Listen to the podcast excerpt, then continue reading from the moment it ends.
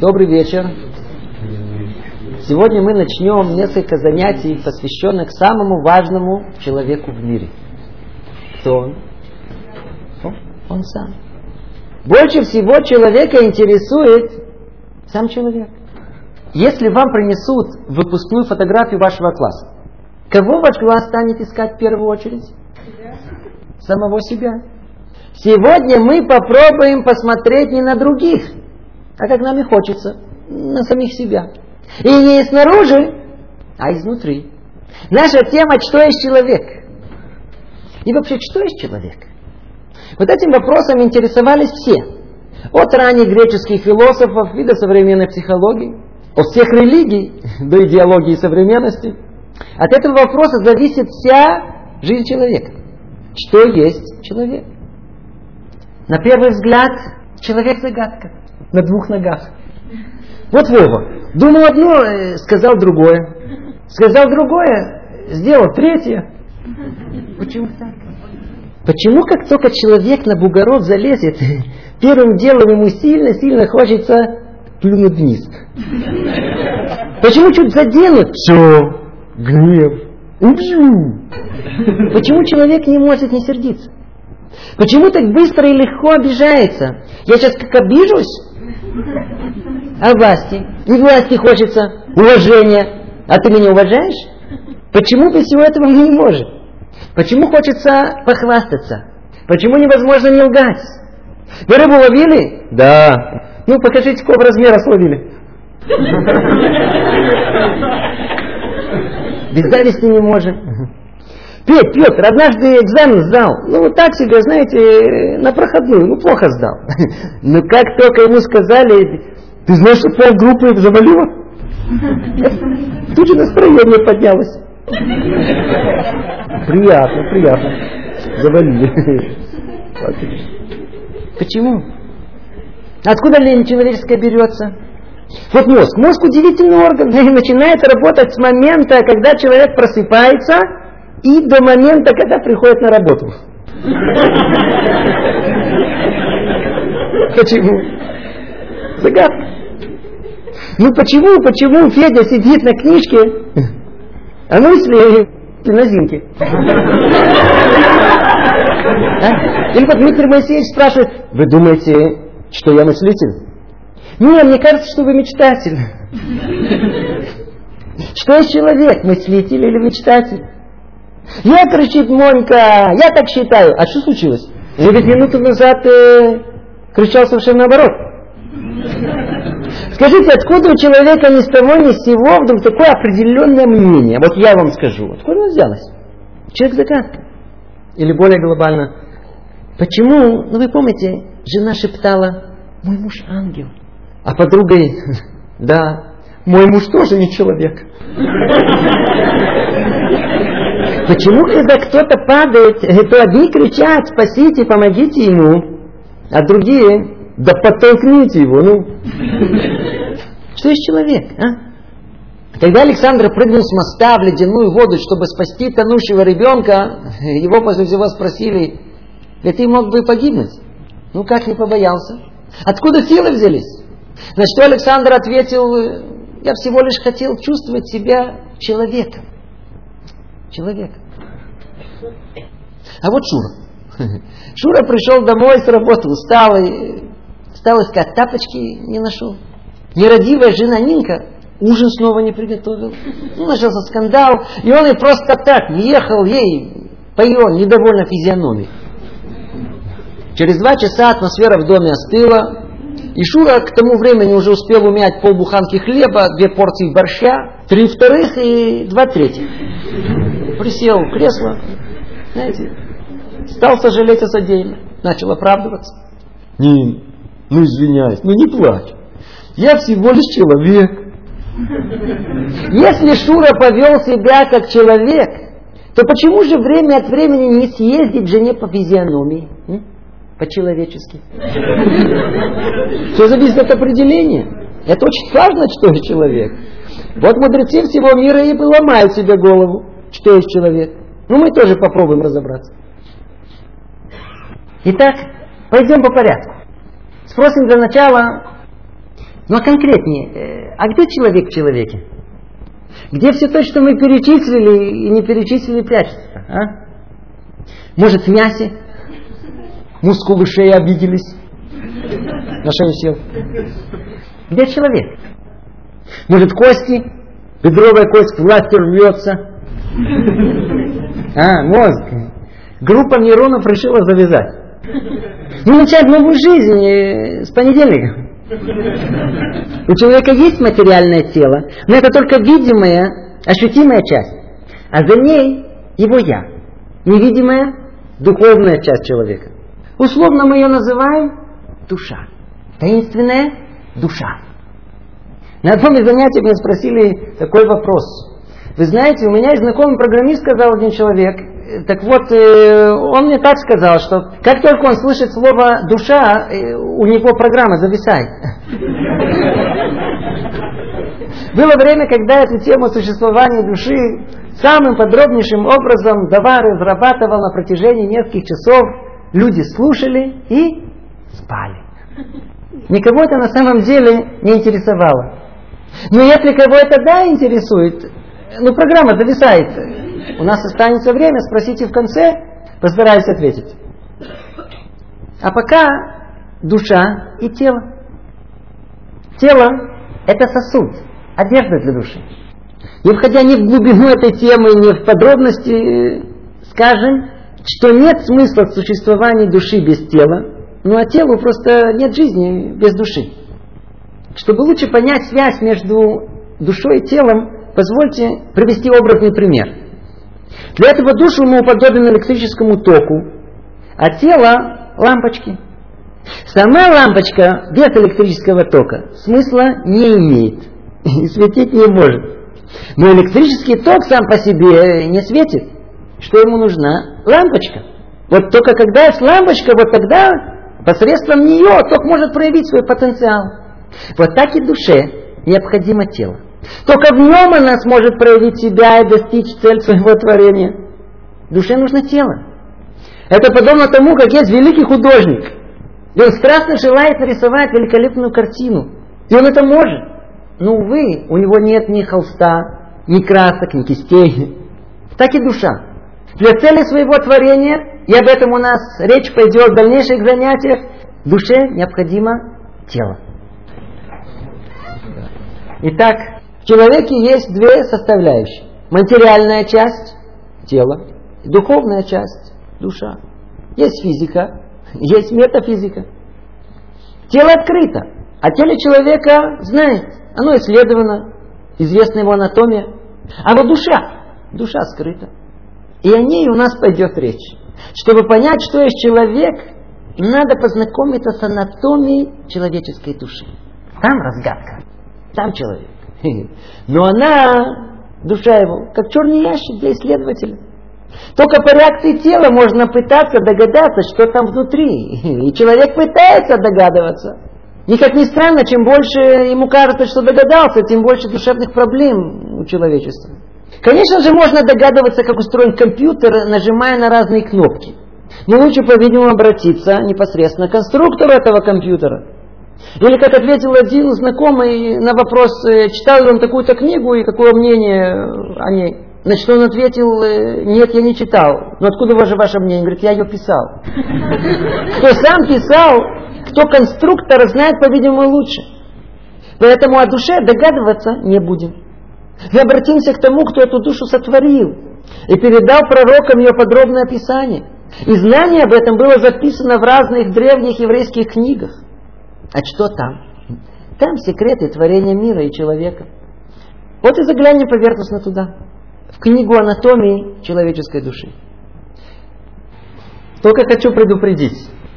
Вполне возможно, что вы ожидаете определенного стиля, легкости, юмора в этом занятии. Но, скорее всего, вас ждет э, разочарование. Как и занятия по анатомии тела, так и занятия по анатомии души, оно сухое, информативное, много деталей. Начиная со следующего занятия, будет полегче.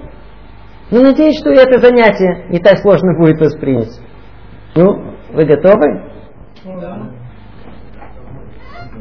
Итак, напрашивается первый вопрос. Душа, где она? Где она находится? Сказано в Талмуде, душа подобна Творцу. Как Творец видит, а сам не видим, так и душа видит, но сама невидима. И еще там сказано, так же, как Творец заполняет весь мир, поэтому не ощущаем, точно так же душа заполняет все тело и неощущаемо. А отсюда, что душа заполняет тело человека, имеет его форму. Но не так, как мы могли бы предположить, что душа имеет форму тела, а наоборот. Тело у нас вот такой формы, потому что душа такая. Об этом же говорит и расширяет ученик Аризаля Радхан Виталь так. Так же, как одежду человека портной шьет по размеру тела, так и тело человека сотворено по форме и размеру души. Так же, как в душе есть 248 частей, связанных между собой 365 путями, так же и в теле человека есть 248 органов, связанных 365 кровяными сосудами. Есть подобие души и тела. Но давайте перейдем непосредственно к разбору структуры души. В душе есть пять основных общих форм. И на них мы остановимся и разберем их поподробнее. Их условно называют на языке Тары Наран Хай. Это аббревиатура по первым буквам. Нефеш, Руах, Нешама, Хая, Ехида. Пять частей. Наран Хай. Три из них находятся в теле, а две вне его. В отличие от наран, нефеш, руах, нешама, которые сливаются с телом человека, две дополнительные его формы части, ихида и находятся вне тела. Их духовность столь велика, что не может находиться в теле. Поэтому она как бы окутывает человека извне. Хая и хида – понятия очень далекие от нашего ежедневного опыта жизни. Поэтому мы их касаться э, не будем. Мы в основном э, разберем три основные части нашей души. Наран. Нефеш, руах, нешама. Чтобы понять смысл этих слов, а заодно функции этих трех частей, приведем образное сравнение, которое приводит Рабихаем и Воложин. Он уподобляет процесс сотворения духовности человека процессу производства стеклянных изделий. А ну на секунду присмотримся к работе стеклодува. Надеюсь, она всем знакома. Вначале Набрав воздух, он пропускает его через трубку в раскаленную бесформенную массу стекла. Давление воздуха начинает придавать стеклу определенную форму. Всем известно. Теперь чуть урок по ивриту. Как называется вдох-выдох? Нешима. Нешима. Дальше этот э, выдох стеклодува проходит через узкую трубку. Как называется на языке Тары движение воздуха? Руах. Дальше давление воздуха начинает раздувать расплавленное стекло и постепенно придает ему нужную форму. Бокала, кувшина. И в этой форме воздух, вышедший из уст стеклодува, вот там он покоится. Как на иврите покоится? Нафаш. Теперь соберите все вместе. Вначале нашима, она переходит в руах, а результат нафаш покоится. Вот мы получили три основные части души. То, что непосредственно исходит от Творца, называется нешама. Отдалившись от нее, она покоится там, приобретая законченную форму, ее называют нефиш. То, что соединит нешама и нефиш, называют как руах. Вот в этом и смысл этих трех частей. Теперь разберем их по порядку. Начнем снизу с понятия нефиш. Не спите, вы сейчас все прослушаете. Послушайте. Нефиш вбирает, содержит в себе все предыдущие ступени творения. Созидательную силу мертвой материи, силу роста и развития растительного мира, витальную силу жизни, находящуюся в животном мире. Нефиш непосредственно ответственный за жизнь человека, за его жизнедеятельность. Теперь, с чего нефиш начинается? Где заканчивается тело и начинается нефиш? Как они соединяются? Кстати, этот вопрос для исследователей большой парадокс. Он мучил мыслителей зари человеческой цивилизации и до наших дней. Он известен под названием психофизический парадокс. Как материальное тело может быть соединено в единое с духовной душой. А? Это, это два несовместимых начала. Можно припаять металл к газу? Несовместимо. И этот парадокс действительно существует, если только смотреть на это снаружи. А изнутри? Намек на решение этого парадокса находится уже в самом имени человека. Как называется человек в Таре? Адам. Но это только для тех, кто знает иврит. В слове Адам есть алиф, представляющий Творца, и дам, кровь. То есть в человеке сосредоточены две противоположности. Абсолютная духовность Творца и материальность мира. И где все это соединяется? В крови. Да. Кровь оживляет тело. И действительно, там, где кровь, там жизнь. Пережали доступ крови к какому-то органу, умрет. Но кто-то спросит, вот я недавно сделал анализ крови, и никакой души там не было. И не должно быть в биохимическом анализе. В крови есть нечто таинственное, содержащее загадку жизни. Вот раньше медицина советовала выпустить немного крови в качестве лечения. За умеренную плату вам выпускали кровь, легче становилось. Можно было и бесплатно. Ребята иногда ждали в подворотне, ну, услуги предлагали. Можно выпустить кровь. Есть польза от этого. Но если еще, еще, вот, это уже будет плохо. Но если еще, то совсем будет плохо. Есть в организме человека минимальное количество крови, меньше этого нет жизни. Вот там и находится соприкосновение духовности и материальности тела. Там, в этом минимальном количестве крови, там жизнь. Там витальная сила под названием нефиш. Так в Таре сказано. Дам гуа нефиш. Кровь это нефиш. Поэтому нам запрещено употребление крови в пищу. Там живое. В этом смысле кровь наиболее одухотворенная материя или наоборот наиболее материализированная духовность. Вот с этого и начинается на более грубая часть нашей души под названием нефиш. Иногда ее более точно называют нефиш бегемит, животная душа. Почему животное? Потому что э, животная душа у человека, у животного одна и та же. По этой причине человека можно обнаружить, знаете, как бы все животные качества. Но если присмотреться, вот один, один так выглядит, знаете, такой лисичка туда-сюда, а другой волк такой. А третий, ну, зайчик, кролик такой. Есть спокойно шоколадку, музыку слушает. Ну, а что там небиш более подробно? Ой, есть там душа чувствующая. Туда входит вся нервная система, пять органов чувств, мозг. Там же душа, отвечающая за все животные инстинкты, за всю бессознательную деятельность человека, безусловные рефлексы, желания, вожделение. Ну, как у животного. Там же природный талант. каждый рождается с какими-то определенными талантами. Один быстро бегает, другой быстро думает. У одного тело большое, у другого глупость большая. Кто десятку в тире выбивает, а кто мячиком по семь попасть не может. Все мы родились с определенными талантами, как у животных. Все это в животной душе запрограммировано. Там же, чтобы не забыть, душа уподобляющая, память. И может быть наиболее высокий представитель нефиш, воображение, лечь, помечтать, корова плела на лужайке, солнышко светит, э, сытно, тепло, на воспоминания потянул.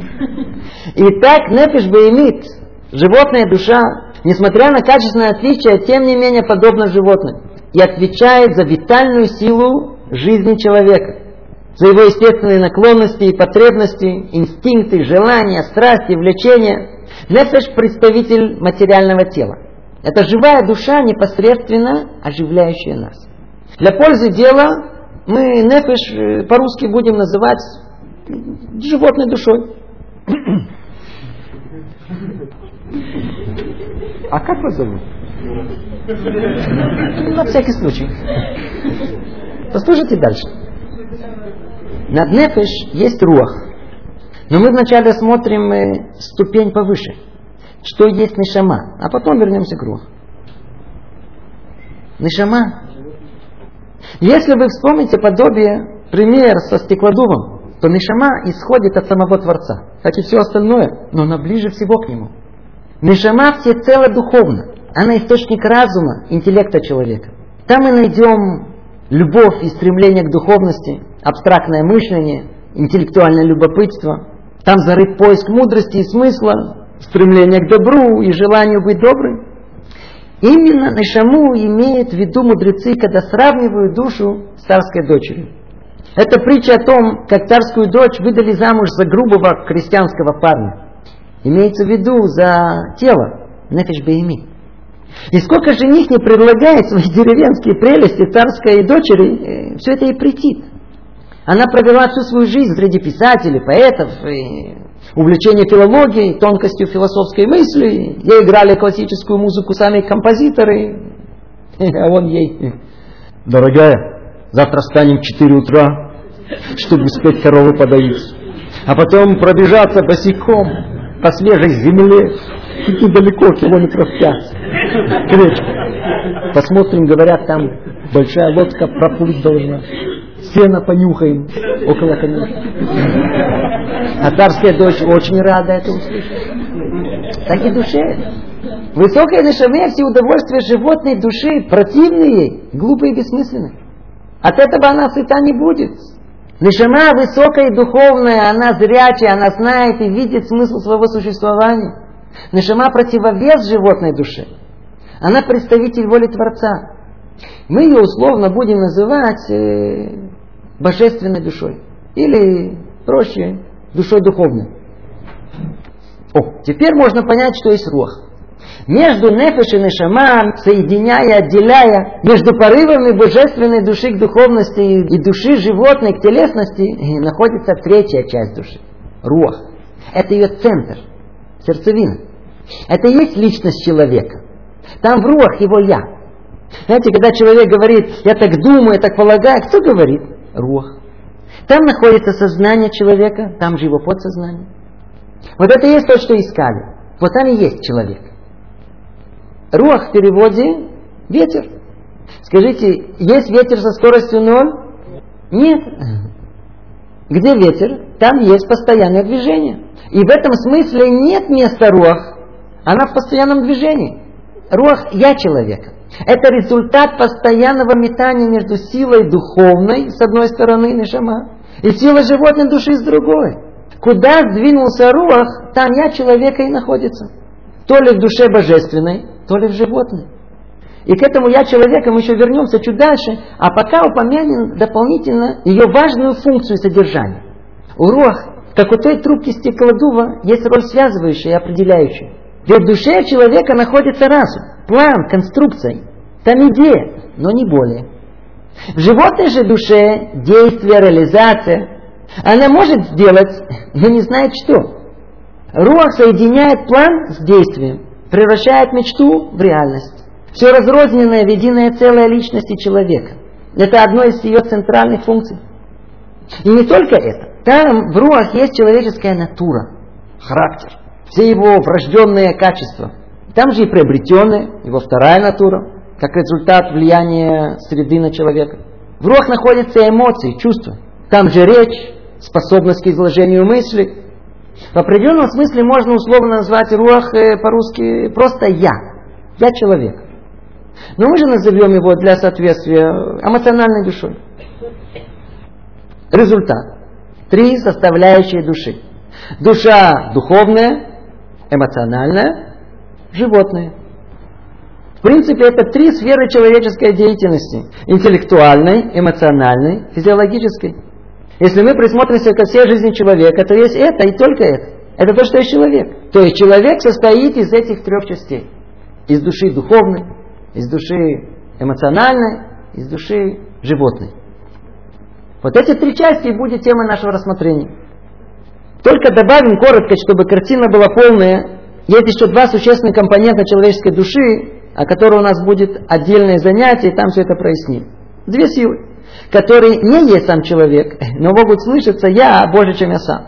Одна сила находится вверху, там, в области границы между Руах и Нишама, и называется Яцератов, доброе намерение, или его называют совесть. Это сторож всех сил добра. А другая сила внизу, между Руах и Нефеша Беймит находится там. Называется Яцерара, дурное намерение. О, это главнокомандующий всех сил зла в человеке. Ну, об этом подробно на следующем занятии. И еще только заметим э, очень интересный факт, что все части души не сразу входят в человека, а постепенно. В момент зачатия только та часть, которая отвечает за рост и размножение. Нефеш цумех. На сороковой день после зачатия вся животная душа входит. Во время рода входит в человека Ецерара и часть, которая называется Руах. А у девочек 12 лет, а у мальчиков 13 лет входит Ецератов и Нешама, духовная душа. Итак, мы перечислили три составляющие человеческой души и кратко описали их функции. Теперь несколько слов о цели их творения и о предназначении. Нишама, духовная душа, была сотворена для определенной цели. Вести всего человека за собой к цели его творения, к совершенству человека. А в чем конкретно эта роль состоит? Держать под контролем нефеш то есть чувства и тело, влиять на них и тем самым исправлять их дурные склонности. И когда духовная душа управляет всеми остальными силами человека, и физиология его тела, и эмоции, и качествами характера и так далее, тогда шаг за шагом она влияет на них, делая их более духовными и совершенными. Для этой цели нишама дана человеку. Теперь, животная душа тоже была сотворена для определенной цели быть верной слугой и душе духовной. Нефеш Баэми должна заботиться о сохранении тела, давать ему необходимую витальную силу жизни, и не более того. Вот такое соотношение между душой духовной и животной, вот это идеал. Нишама видит и заботится о будущем человеке. Нефеш о сегодняшнем дне и не более. Это подобно тому, как на корабле спросил пассажир э, попавшегося члена экипажа а куда мы плывем? Значит, он ответил, я не знаю, я тут механик. Я отвечаю только за то, чтобы мы плыли. А вот куда, зачем, почему, э, спросил капитан. Так и у нас. Духовная душа знает, куда толкает человека, знает, для чего человеку дана жизнь. А вот душа же животное может только толкать человека к самой жизни, к сопутствующим наслаждениям, но только не знает для чего. Вот это и была изначальная цель творения этих двух сил в человека. Итак, власть разума в человеке – это идеал. Так должно быть. Так должно быть. Должно. Но это всегда так? Э, не совсем. Творец сотворил эти силы автономными. Ну и мы не будем на этом этапе вдаваться в ответ на вопрос почему. А только скажем, что как результат может произойти переворот. Господин, капитан превратится в слугу, а слуга, механик, который не знает для чего, станет кем? господином. И тогда корабль просто поплывет. Куда? Никуда. Главное, чтобы плылось. Морской рейс теперь превратился в прогулку по морю. Это называется просто живи. А для чего?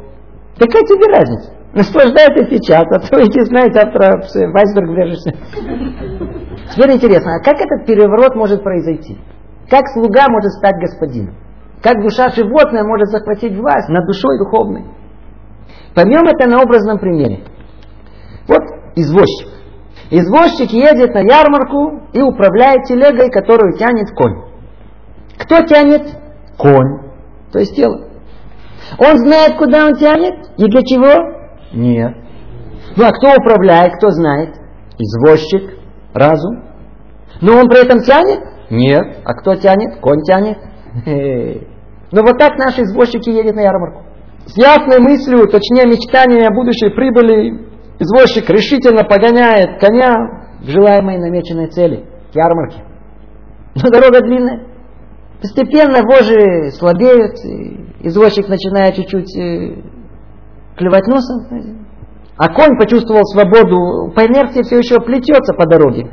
Но постепенно, постепенно потянул его ко всему земному, земной сочной травке по бокам дороги. Потом э, к лужайке, а извозчик спит. И тут конь, коняга, лошадь увидел. Ну и поплелся теперь за ней в другую сторону.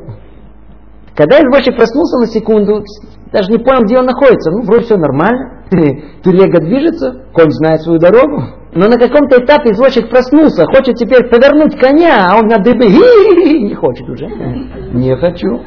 Получается, что конь погоняет извозчиков. А может, конечно, быть и все наоборот. Точнее, так и должно быть. Не конь на дыбы, а извозчик на ноги. И как хлестнет коня, направляя его по намеченной дороге.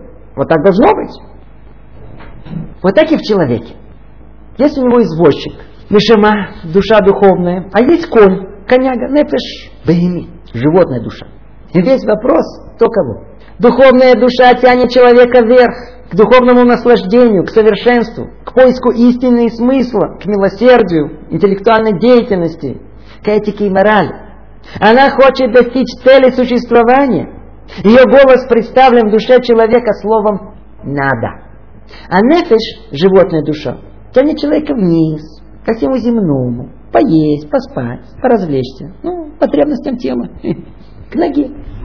Просто жить. Какая там цель? И голос, голос животной души «хочу, хочу». Нешима говорит «встать надо», а нефиш ему «спать хочу». Нешима, пробудившись, говорит «Э, «может, на лекцию пойдем? Интересно». А нефиш ей громко «полежи, пройдет». Отдохни, расслабься.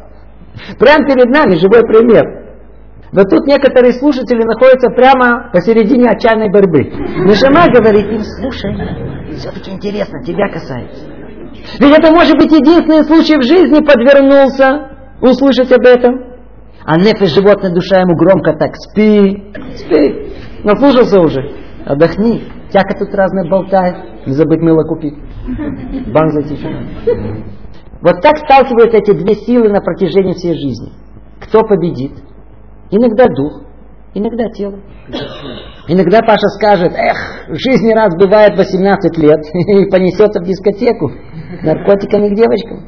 А иногда бывает, скажет Паша, 18 лет. В жизни один раз только бывает. Что успею ухватить? Сейчас успею. Схватился за голову и начал учиться.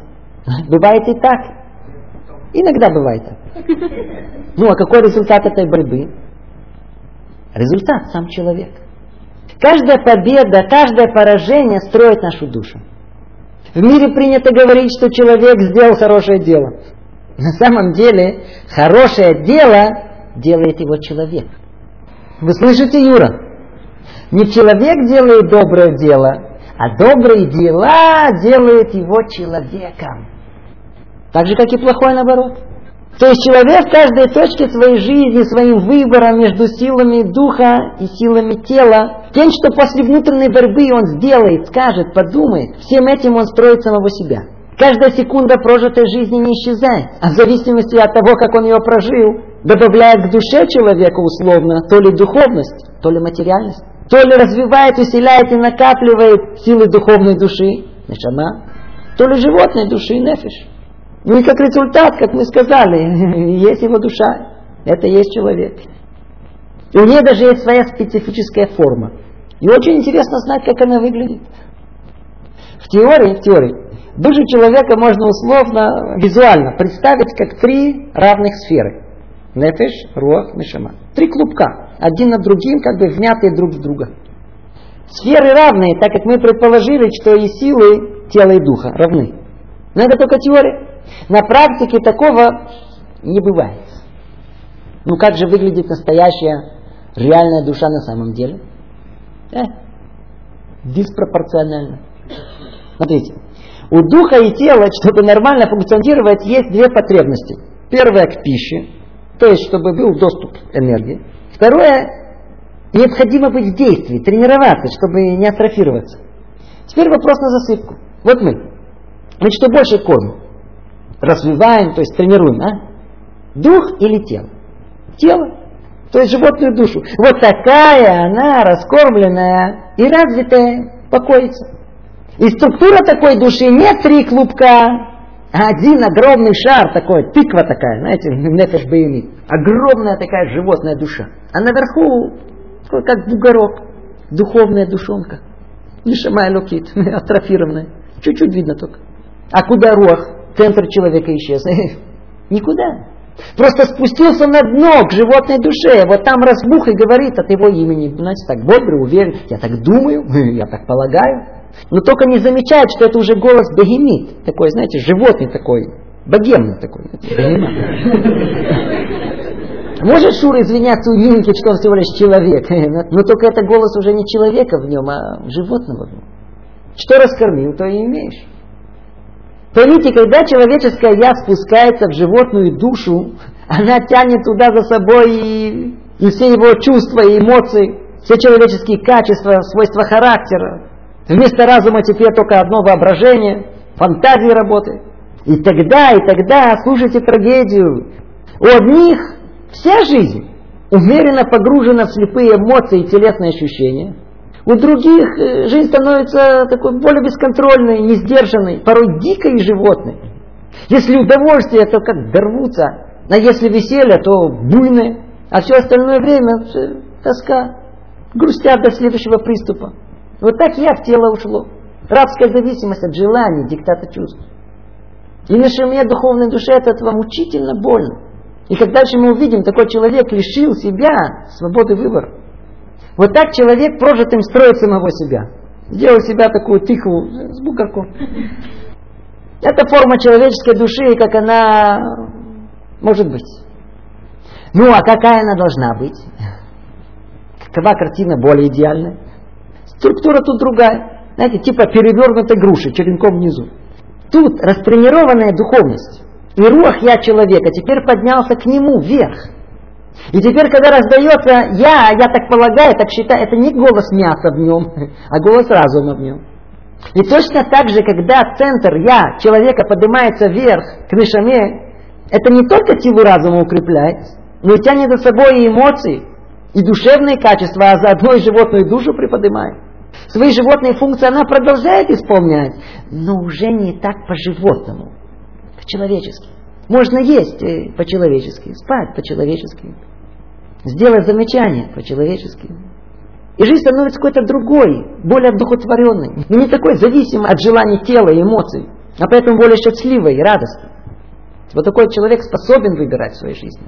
Он может быть хозяином своей жизни, а не рабом. Поэтому, когда человек говорит, я человек, я хочу, я желаю, я так полагаю, ему необходимо для себя прояснить, а вот где его я находится, чей это голос? Я – это мой разум, или я животное, что во мне хочет? Я хочу, но какую часть души это представляет? Нефиш, нишама? Ну, так или иначе, мы с вами разрисовали в своей, может быть, крайней форме две возможные проявления, две формы человеческой души. То ли раздутая нефиш бегемит такая, и бугорок сверху такой маленький. То ли развитая душа, крепкая, сильная, высокая, ну заодно и со здоровой, э, функционирующей э, животной душой. Человек может быть таким, может быть таким, сам себя строит. И тогда в своей крайней форме победит душа божественная, духовная. Кто есть человек? Ангел. Вот таким человек и должен себя сделать. Тогда он жизнь выиграл. А вот если победит душа животное, кто есть человек? Животное. Вот таким человек не должен быть. И без него уже хватает животных в этом мире. Тогда он жизнь проиграл. И это действительно борьба за жизнь и за смерть духовную. И, кстати, заметим в скобках, э, животные очень не любят ангелов. Ты смотри, ангелочек. Святоша заделался. Не любит. Тут война происходит. За жизнь за смерть. Вот тут мы подошли к центральной точке того, что есть человек. В том, что принято называть свобода выбора человека. Человеку свобода надо. Все воля человека. Захочет, поднимет себя до вершины человеческого. Не захочет, опустить себя до уровня животного. Да-да. Получается, что человек может быть животным, точнее, стать животным. По Дарвину. Правильно. А чего его обвинять-то? Очень даже можно понять. Знаете, когда Дарвин внимательно, как ученый, присматривался к э, поведению окружающих его людей, то особых отличий не обнаружил. До сих пор есть ребята, их в зоопарк не пускают. Чтобы за своих не приняли. Поближе к природе. Знаете, если домой пришел, разделся в одежду предков, почесался, потряс воздух и за Нинкой погнался. Хорошо вечер провел. По человекообразному. Кстати, по еврейским представлениям, задолго-задолго до Дарвина была открыта связь между человеком и обезьяной. Но только обратно. Не человек произошел от обезьяны, а все наоборот. Обезьяна произошла от человека. Почитай. Не оставим человекообразных в покое. Итак, свобода выбора. В этой точке человек Покопаемся в этом поглубже. А, если уже вспомнили Дарвина, ну, продолжим с его помощью. На каком-то этапе потомки обезьян предстали перед принципиальным для них вопросом. Когда в эволюционном процессе закончилась обезьяна? Точнее, с какого момента обезьяну можно назвать человеком? Ответ, который они дают, человек начинается с первого запрета. Человек начинается в точке, когда он способен преодолеть животное желание. То есть у человека есть выбор не быть животным. Ну вот посудите сами. Камень. Если его поднять и отпустить, то неизбежно упадет вниз. Зерно, если посадить в плодородную почву и поливать, неизбежно произрастет. Если запустить голодного волка в овечье стадо, э, неизбежно не досчитаем овечку. А вот если запустим голодного, как волк, Шуру, продуктовый магазин, и не так уж очевидно, что там они чего-то не досчитают. И Шура тоже может быть человеком, и даже с большой буквы. Только у человека есть свобода выбора. Они, дарвинисты, не так полагали. Они полагали, что человек – культурное животное.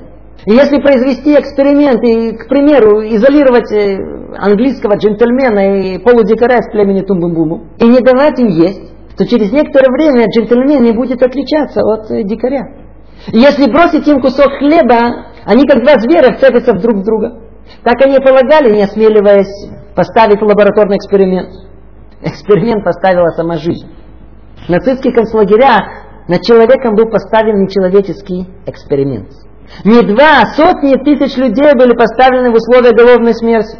И действительно, многие превратились в зверей, в животных, перегрызая горло друг другу за крошку хлеба. Но вот чудо. Часть людей и в этих невероятных условиях оставались людьми. Они предпочли человеческое достоинство, голодную смерть, чем животное поведение. У человека есть свобода выбора, кем быть. То ли ангелом, то ли животным. И в этой точке, где он сам решил не быть животным, вот тут и находится человек. Тут определение человеческой сути, способность выбрать между добром и злом. Когда человек стоит перед испытанием, перед выбором, и разум видит это как зло, а тело как добро, что он выберет? Вот то, что он выберет, как результат и будет человек. Это и есть человек. А ну еще углубимся в это. У человека есть свобода выбора. Человек существует. Что? О, так и знал. Обидели животные. Нельзя их трогать. Должен сказать, вы культурно меня спрашиваете. Недавно было занятие, разговор зашел на ту же тему. Ну, и там все знатоки биологии, зоологии, плюс любители животного мира, вот там грудью встали в защиту обиженных баранов. Они не меньше вашего думают. И даже разговаривают. Но просто не понимают. И у коровы есть выбор. Единственное, что не кричали, что... А что, бараны не люди? Знаете, хотя легко доказать обратное, что все признаки сознательности животного, они физиологически в них запрограммированы. Не наша тема. Единственное, что расскажу вам, если уж спросили, о споре, который произошел между Рамбамом, по-русски его говорят Маймонином, и философами его времени. Они утверждали нечто подобное, что животного можно выдрессировать, вести себя как человека. Рамбам резко отрицал, они поспорили, решили провести эксперимент, доказать. Сказали, дай нам год, прошел год. За этот год они выдрессировали кота. К определенному времени собрались все спорящие стороны, любопытные, уселись за столы. И к их полному удивлению, они вдруг увидели официанта кота, знаете, одет как официант, с виртуозностью, носит поднос на, на задних лапах, принимает заказы, вежливо кланяется головой. Спорящая сторона не скрывала победную улыбку. До тех пор, пока кот не принес Рамбаму ему порцию. Но Рамбам подготовился к этой встрече. Он достал маленькую шкатулку, и как только кот приблизился, он ее открыл. А оттуда мышка выскочила. И присягнул на кот. Раз, все перевернул и побежал за мышкой. Прямо во фраг. Вы слышите? А вы сможете убедить кота поститься в день смерти его матери кошки? А? Они могут быть не животными. А двум баранам, ну логично, объясните, что стоит уступить друг другу дорогу, а? Ну убедите пса весной, что следующие две недели не-не. А он, знаете, по собачьи скулит, головой махает. Вы нас били. Вернемся к свободе выбора. Если в точке выбора и находится весь человек, то в этой теме надо разобраться поглубже. Возьмем какой-то типичный пример. Мужчина, предположим, Артем, заядлый курильщик. После пару пачек за день он проснулся ночью от жуткого кашля. Его мутило, жгло в груди. В мыслях Артем проклял все сигареты мира, включая табак на плантациях, спичечную фабрику, тещу не забыл. Он в ясном уме однозначно принял решение, что завтра он ни одной сигареты не искурит. Все, завязал. Пришло завтра. Встал с тяжелой головой к обеду и сразу пообедал. Выпил чашечку кофе, полегчал, чуть повременил, и как-то сразу стало ясно, что одна сигарета, одна, это не пачка. Да и голос такой появился от одной приступов э, не бывает. Одна это нормально, не помешает. Ну и хорошо пошла. А вторая сигарета, ну это что же только одна? Ну и так снова пачку закончу.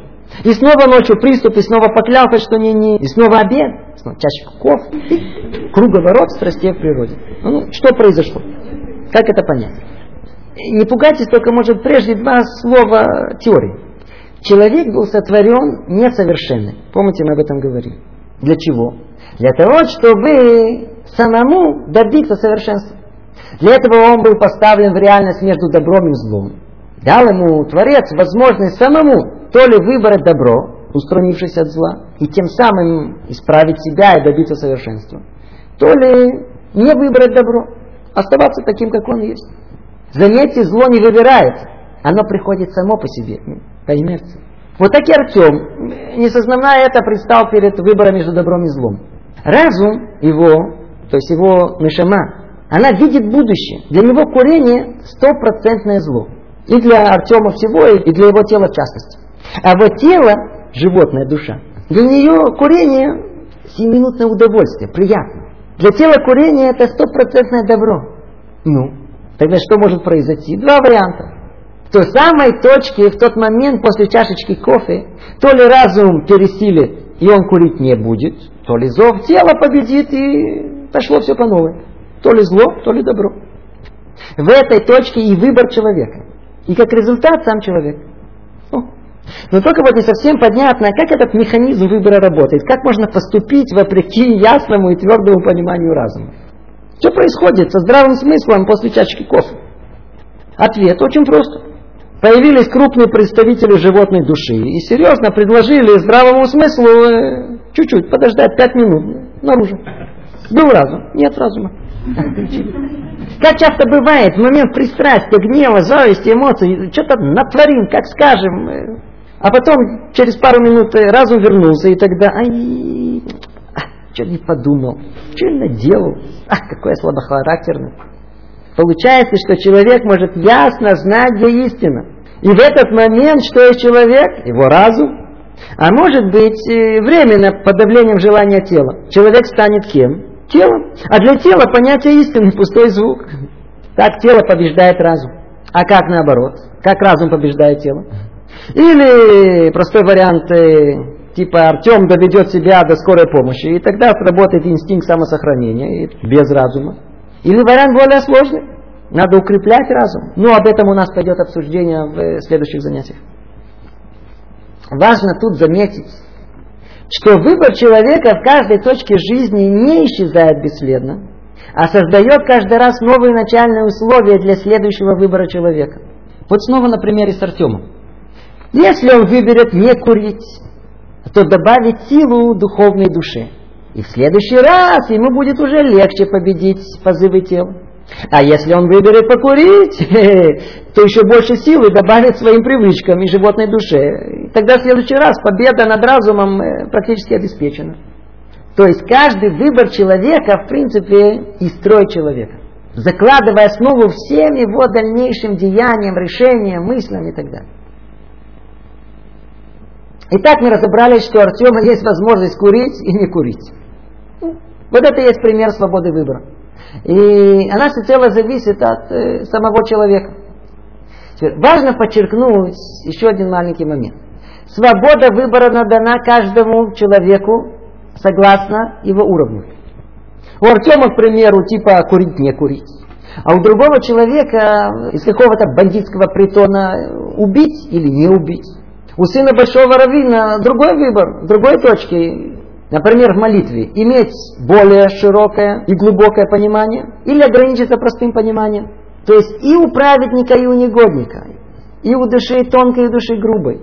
У каждого на своем уровне есть возможность выбора. Весь вопрос только, захочет ли он выбирать. Это уже другое дело. Теперь, все, о чем мы тут говорили, это ясно и понятно только для того, который хоть один раз в своей жизни переборол себя. Но тот, которому это никогда не удавалось, даже, мне кажется, не начинает понимать, о чем тут речь идет. В принципе, он никогда не выбирал, никогда не жил. Ну, а вы спросите, а как это может быть? И вот тут мы подошли к следующему вопросу. А где, в какой точке человеческой души проходит выбор? А где выбора нет? На первый взгляд мы выбираем во всем. Пыхтим, трудимся, дети выбирают мороженое, дяди спиртные напитки. Девушки затрудняются в выборе нарядов, юноши в выборе девушек. Выбор ли это? А ну, поймем это на основе образного примера. Представим, две страны воюют друг с другом. Скажите, где ведется война? Где стреляют? Везде? Нет. Война идет только на линии фронта. За ней тыл, завоеванная территория. Там войны нет. Так и у человека. Выбор только в точке, где проходит линия фронта, где сталкиваются лоб в лоб, реальность и фантазия, разум и воображение, истина и ложь, мораль и распутство. Семиминутное желание с долгом завтрашнего дня. Вот там выбор. Выбор в точке между хочу и надо, между душой духовной, душой животной. Выбор там, где идет война, борьба между противниками, на линии фронта. А что на завоеванной территории в тылу? Нет противников. Там есть союзники. То ли два желания тела появляются, то ли две потребности духа. И столкновение между ними это не выбор. А что же это? Называется предпочтение. Предпочитает одно удовольствие другому. Так в сфере телесных потребностей, как у животных. Вдруг у человека появляются два земных желания. К примеру, Эвочка зашла в кондитерскую и задумалась, что выбрать? Взять заварное пирожное, такое, знаете, с глазурью, или корзиночку со сливками. Вот она стоит и выбирает. Или даже типа вот Константин. Костя не может решить, где ему лучше вечером время убить. То ли остаться дома на 23-ю серию 101 сериала. Извиняюсь, ошибка. Это не Костя, это бабушка решает. А Костя решает то ли остаться дома и нырнуть куда-то в новые сайты интернета, то ли снова с ребятами пройтись. Кстати, не забыть, коровы с быками тоже в той же дилемме находятся. Они выбирают, на каком пастбище пастись. Ну, оказывается, правы любители животного мира. И коровы выбирают. Но, увы, это всего лишь одно животное желание оказывается сильнее другого. Это не выбор, это предпочтение одного телесного удовольствия другому. Мороженое пирожное. Ну, это с двумя желаниями тела. А что с двумя потребностями духа? И тут тоже не выбор, а предпочтение. А предпочтение одного духовного удовольствия другому. Человек ищет предпочтение между Чайковским и Моцартом, между поэзией и прозой, между химией и физикой, между Кроссфордом и Ребусом. Что больше понравится, что больше любит. При этом, при этом, не забывайте, что интерес к духовности никак не исключает э, потребности тела. Животные инстинкты никуда не исчезают при этом. Профессор Джордж Рабинович из отстроенной Академии наук и Петя Козлович из развалившегося колхоза, они бегают за девушками с одинаковой скоростью. Вот что, Джордж любит еще уравнения решать. Это всего лишь криком «давай колбасу», э, добавить крики «давай еще кабалу».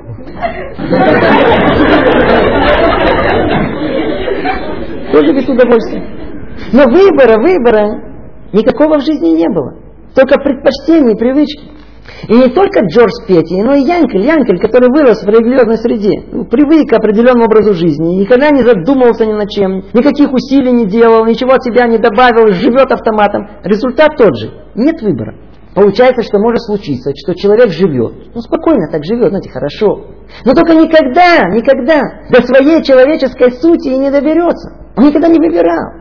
И Джордж, и Петя, и Янка милейшие люди, но никогда ни перед какой моральной дилеммой не представали. И вопросы истинной лжи их не волновали.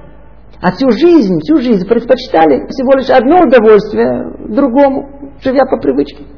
Это не жизнь. Жизнь это выбирать, меняя совершенствовать себя. В этом человек. Его судьба в его руках. У него свобода выбора. Итак, краткий итог. К огромному сожалению, не успеваем эту огромную тему подробно разобрать. Выбор человека в общем находится только между повелением Творца и желанием человека. Между моральным, этичным и аморальным, неэтичным. И это можно понять более подробно, если разложить на составляющие. Свобода выбора, которая из строя человека, проявляется на всех трех уровнях. На уровне нашама, в разуме. Выбор между истиной и ложью. На уровне умозрительном. Какое мировоззрение человек себе выберет. На уровне руах, то есть в центре желания человека, там выбор между добром и злом. Добро это то, что добро на всю жизнь человека, и даже после. А зло это хорошо сейчас, а потом, э, какая разница. Выбор тут на уровне желания человека. Чего он желает? Добра, или у него даже не пробудится к этому никакого желания. На уровне нефеш это реализация мыслей и желаний. Там в животной душе выбор, способно ли тело выполнить повеление разума и веление сердца. Помните, как сигаретами Артема? Разум понимает, весь вопрос, тело способно это выполнить или нет. Вот только в перечисленном есть свобода выбора человека. Вот там есть жизнь. Во всем же остальном предпочтение одного удовольствия другому. Видимость жизни. Итак, общий итог. Мы коротко коснулись структуры человеческой души, внутренней динамики и желаемого порядка ее сил, человек явно ощущает в себе эти три составляющие души. Интеллектуальную, эмоциональную, физиологическую. Ну, на языке нашем мы уже это назвали наран. Нефеш, руах, нешама. Интересно, что еврейские мудрецы условно, символически указали место нахождению этих трех составляющих в теле человека. Нешама находится в мозгу, разум. Руах в сердце. А нефеш в печени, откуда жизненная сила человека. На языке Тары мозг это мох, сердце лев, печень, кавед. Теперь соберите желаемый порядок этих сфер по первой букве. Мох, лев, кавед. То вы получите мелех, царь. О, вот это желаемый порядок. Это то, кем человек должен быть. Человек должен быть царем. Мелех. Это когда разум повелевает сердцу, эмоциям, а сердце телу. И все находится в желаемой гармонии. Вот это настоящая духовная жизнь, это жизнь. А если наоборот, тело диктует сердцу желание, а оно использует разум для своей цели, ну, прочтите теперь слово «мелех» в обратном порядке. Что получится? Клюм. Ничто. Такого человека тут на иврите так и называют. Клюмник. Никтемный. Раб своего тела и чувств. Проживает от одного удовольствия к другому. Но так никогда, никогда не почувствовал настоящего вкуса жизни. Вот и итог. Человек сотворен и появился в этот мир, чтобы быть царем. Человек сотворен быть царем, установить власть разума над воображением, реальностью над фантазиями, духа над телом. Царя телесные желания не соблазнят и не собьют его с намеченного плана. И он не вывится. Что наметил, то и до конца завершит. Он не пугается трудностей, не избегает их. Он во весь рост борется с ними. Он управляет жизнью, а не жизнь управляет им. Он царь. Он царь. Вот такой человек и должен быть. Итак, мы коснулись очень поверхностно, в общем, темы анатомии человеческой души. На уровне, как если бы попросили рассказать о земном шаре, то, то мы бы рассказали, вот, что есть море, есть суша, горы, не более.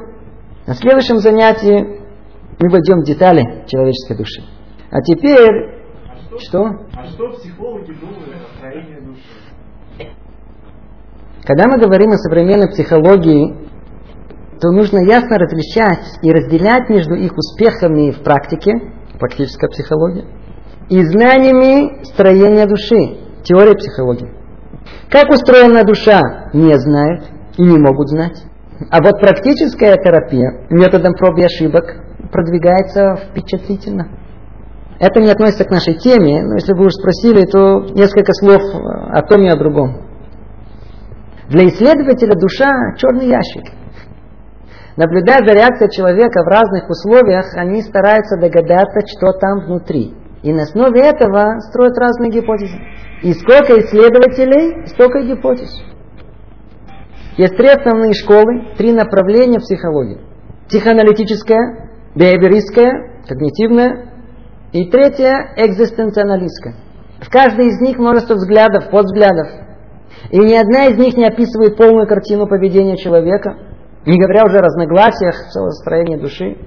И между всеми гипотезами есть принципиальные разногласия по поводу основных свойств человеческой личности. Это принципиально для понимания атомии человеческого духа. Но посудите сами. Пример очень важный вопрос. Человек свободен в своем выборе? Он хозяин своей жизни? Или все предопределено условиями внутри человека или извне? М?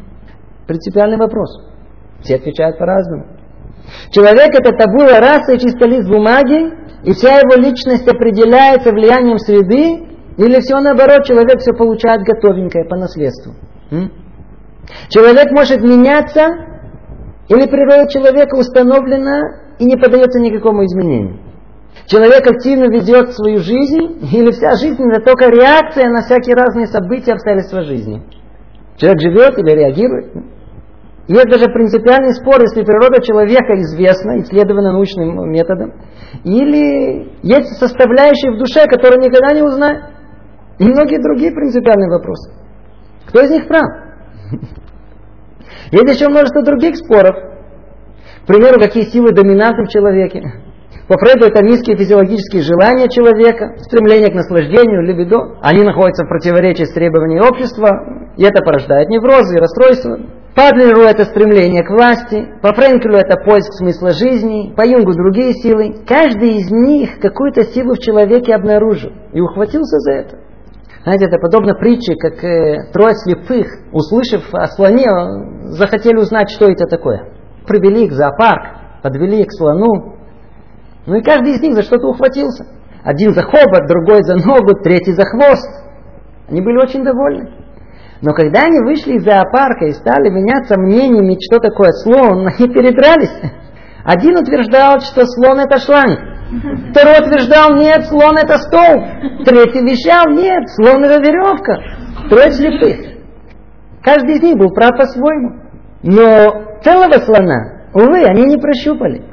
И ухватившись даже за часть слона, у них нет ни малейшего представления, что это слон вообще. Вот так и психология. Каждый ухватился что-то за свое. И оно действительно есть в человеке. Френкель ухватился за смысл жизни, за суперэго по Фрейду. Адлер ухватился за власть, эго. А сам Фрейд тоже ухватился за ид.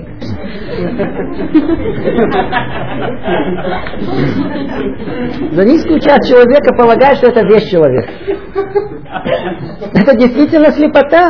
Каждый из них действительно увидел какую-то часть человеческой души. Но нет ни малейшего представления, не может быть малейшего представления, что есть вся душа в целом.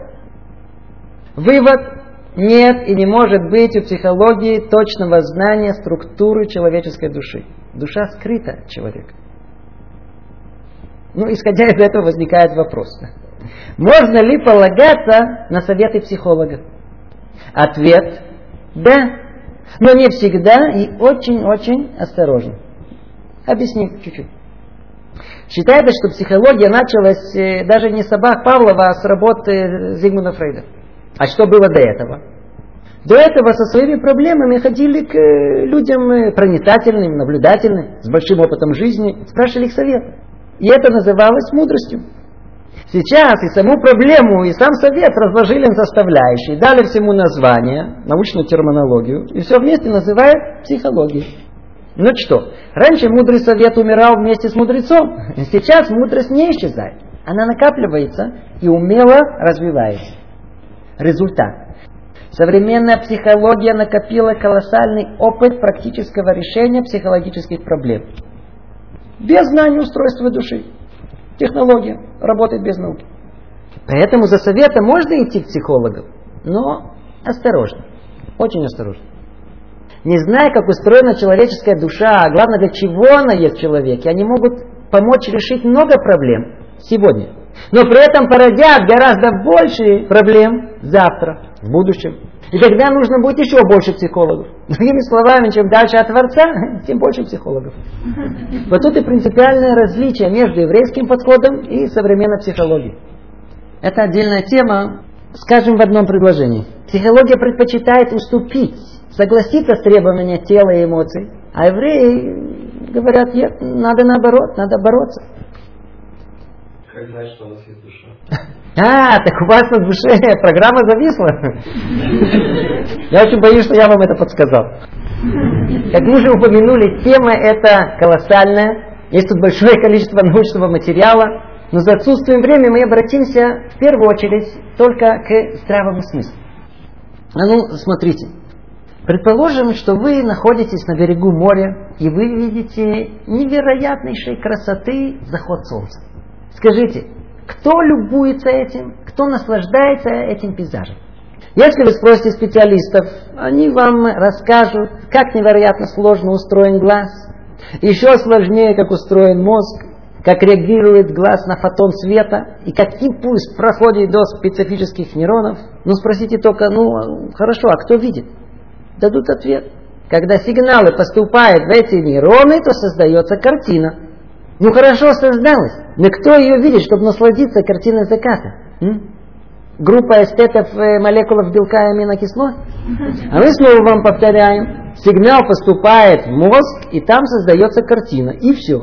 Слышал однажды, как одного профессора прижали до конца, а то он сознался, говорит, там в конце сидит маленький человечек и все видит. Ну а что со слухом? Скажите, кто слышит?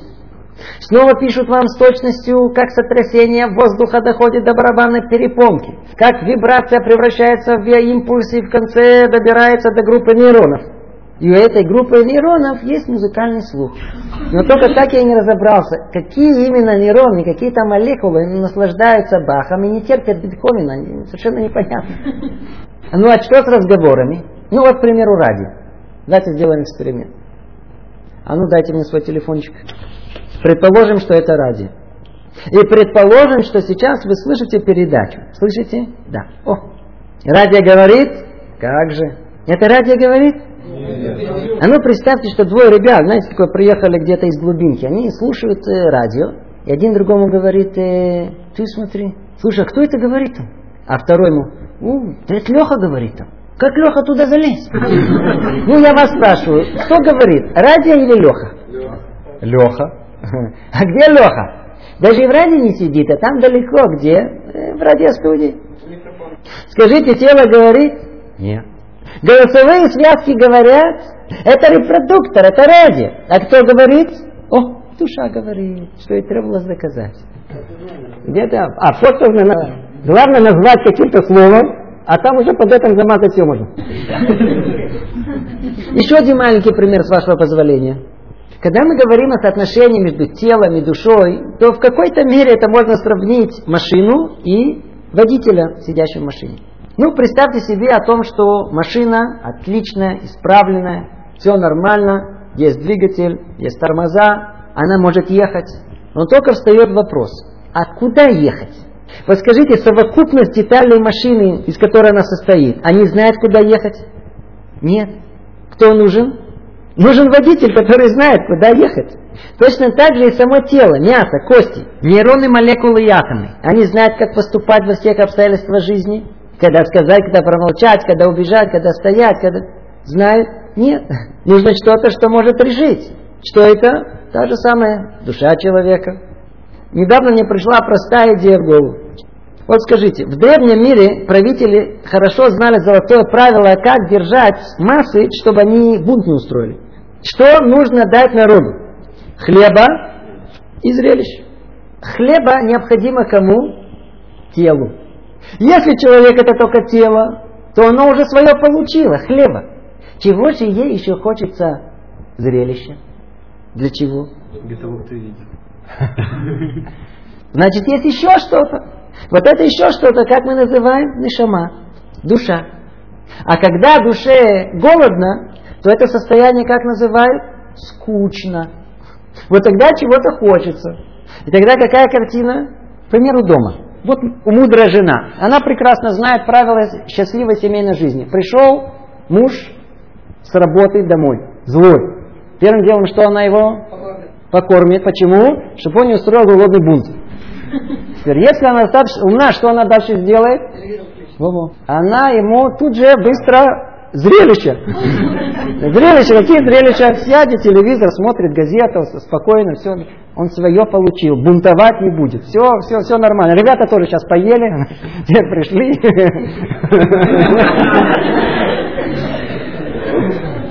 Простое правило. Так или иначе, что мы видим? Есть у нас тело, которое требует хлеба, но если есть еще нечто, что это? Душа, которая чего требует? Зрелище. Есть душа. Еще одна маленькая мысль. Если человек это только тело, то ему действительно нужны психиатры. Ну а тогда для какой же части тела нужны психологи? Все, что я сказал, это только здравый смысл. Кто-то его может принимать, кто-то не принимать. Ну а что наука об этом говорит? Очень интересно, но наука уже не рассматривает человека как некий уникальный биохимический робот как это было принято в научной мысли 50-х, 60-х годов. Словом душа не пользуется, термин не научный, но появились нематериальные понятия типа желания, намерения, сознания, чувства, как описание легитимное с научной точки зрения. В одной научно-популярной статье приводится спор о присутствии сознания у человека. Ведь с научной точки зрения присутствие сознания оно не совсем понятно. В одной фразе можно выразить содержание этой статьи так. Как можно отрицать или спорить о присутствии сознания, не имея сознания? Сложный вопрос, да, сложный. Но проведем только одно конкретное научное доказательство. Их много, но у нас времени мало. Приведу лишь один известный эксперимент, проведенный нейрохирургом профессором Пенфилдом. Профессору Пенфилду удалось вживить в мозг человека электрод, и точно подсоединить его к тому месту, которое отвечает за движение руки. И вот был проделан такой опыт. Был подан сигнал непосредственно в мозг. Результат этого человек поднял руку.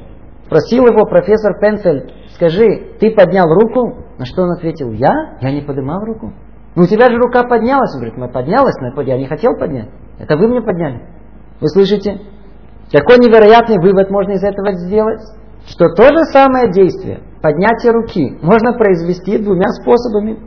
Одно, когда мое «я» участвует в этом, и тогда я поднимаю руку, а можно непосредственно воздействовать на то место, без моего «я», и тогда тоже поднимется рука. А отсюда явное доказательство о том, что есть нечто, кроме тела. Если бы было только тело, то никакого «я» бы, которое не хотело поднимать эту руку, не появилось бы. Ну, кроме непосредственных научных экспериментов, есть э, много явлений парапсихологических, которые исследованы учеными разных стран, и у всех один вывод. Нет возможности объяснить эти явления без того, чтобы не предположить, что у человека должна быть нематериальная часть, душа. Имеется в виду явление типа возвращения к жизни после клинической смерти, гипноз, регрессия, сеансы, телекинез, спиритизм, есть огромное количество литературы. Кто хочет, все это может найти. Есть душа. А, все химия. Ох, хороший вопрос. А пища не химия? Водочки. В двух словах. Психиатрия, адамих и всякие знахари уже давно знают, что психическое состояние человека зависит от правильного функционирования мозга. Даже не психическая патология, а в рамках нормы. Поведение человека во много зависит от необходимой концентрации определенных химических соединений в мозгу. А что там? Говорят, нейроны. Нейроны устанавливают коммуникацию посредством химикатов. Их называют нейротрансмиттером. Типа серотонина, допамина и другие. Их концентрация и правильное функционирование приводит в конечном итоге к чувствам, желаниям, как они утверждают. В качестве примера э, гиперактивность ребенка. Одна из причин – следствие недостатка допамина. Медицина решает эту проблему очень просто. Таблетку риталина, и такой ребенок сразу, знаете, спокойный, уравновешенный, никому не мешает, не бегает, на голове не стоит. А, у вас начинается депрессия? Нет проблем. Прозак или типа этого антидепрессант повысит вам концентрацию серотонина, и сразу настроение улучшится. Таблетка мелатонина, и тело знает, что нужно заснуть. На первый взгляд, взгляд психиатра, действительно, все химия. А где душа, о которой вы говорите? М? Вот это ваш вопрос. О, правильно вас понял. Послушайте внимательно. Чтобы проще и короче, э, обратимся к тому же примеру. Помните, мы говорили о том, что соотношение между душой и телом можно уподобить отношению между водителем и машиной. Это очень удобно. При этом представьте, что мы исследователи из внеземной цивилизации и наблюдаем за поведением машины, но при этом, давайте предположим, что они не видят сидящего там водителя, а видят только машину. Ну, интересные при этом выводы они могут сделать. Вот машина едет медленно, знаете, в такой в легкой депрессии. Они делают анализ. Так, двигатель работает нормально. Проблема, о, нашли с топливом. Оказывается, топливо с низким октановым числом. Ну, ребята на бензоколонке баки заливали, ну и залили туда 91 вместо 96 И двигатель слегка сдает. И тогда что исследователи полагают, дадим машине 96-го бензина, о, порезвеет, настроение поднимется. Как вы и сказали, химия. Но обождите, того же результата можно как добиться путем другим. Водитель как на газ поднажмет, поедет быстро. Вот это иноземные исследователи, которые не видят водителя в машине, так же, как и исследователи не видят душу в теле, раскрыть не могут. Тот же результат можно добиться двумя путями. Действительно, депрессия вследствие низкого уровня серотонина в мозгу. И можно ему залить нужную таблетку антидепрессанта, и настроение улучшится. А можно по-другому. Как показывают последние исследования, полчаса аэробики дает тот же эффект, то есть повышает уровень серотонина, как таблетка прозака. И не только. Сам видел человека в депрессии, который выиграл в лото небольшую сумму. Метаморфоза. Ему полчаса заняло только осознать это. После этого вышел из депрессии без таблеток, без аэробики. Но все это легкий случай. А что будет, если Вместо бензина ребята зальют в баке солярку с водой. Водитель жмет на газ, но машина не едет. Душа хочет, но там э, не хватает допамина. Что тогда? О, это тяжелый случай. Тогда машину приходится поместить в э, психушку. И тогда только химия поможет. Как ваш знакомый психиатр и заметил. То есть, что мы видим? Действительно любое влияние души, оно выражается каким-то конкретным физическим свойством. Исследователь способен видеть только материальное, то, что приборы могут измерить. Поэтому не утверждает, что есть это и только это. А евреи, естественно, согласны, что есть это, но есть еще что-то, чего они не знают, что может привести к тому же результату. Душа. Так что да, химия, но не только химия. Есть еще тот, кто химичит. Есть душа. Ну, всего доброго, до свидания. До следующего занятия. Кто желает получить информацию о других лекциях Раба Ашера Кушнира, спросить, высказать мнение или пожелания, обращайтесь по телефону 054 5400 801. Для звонящих вне Израиля телефон 972 54 5400 801.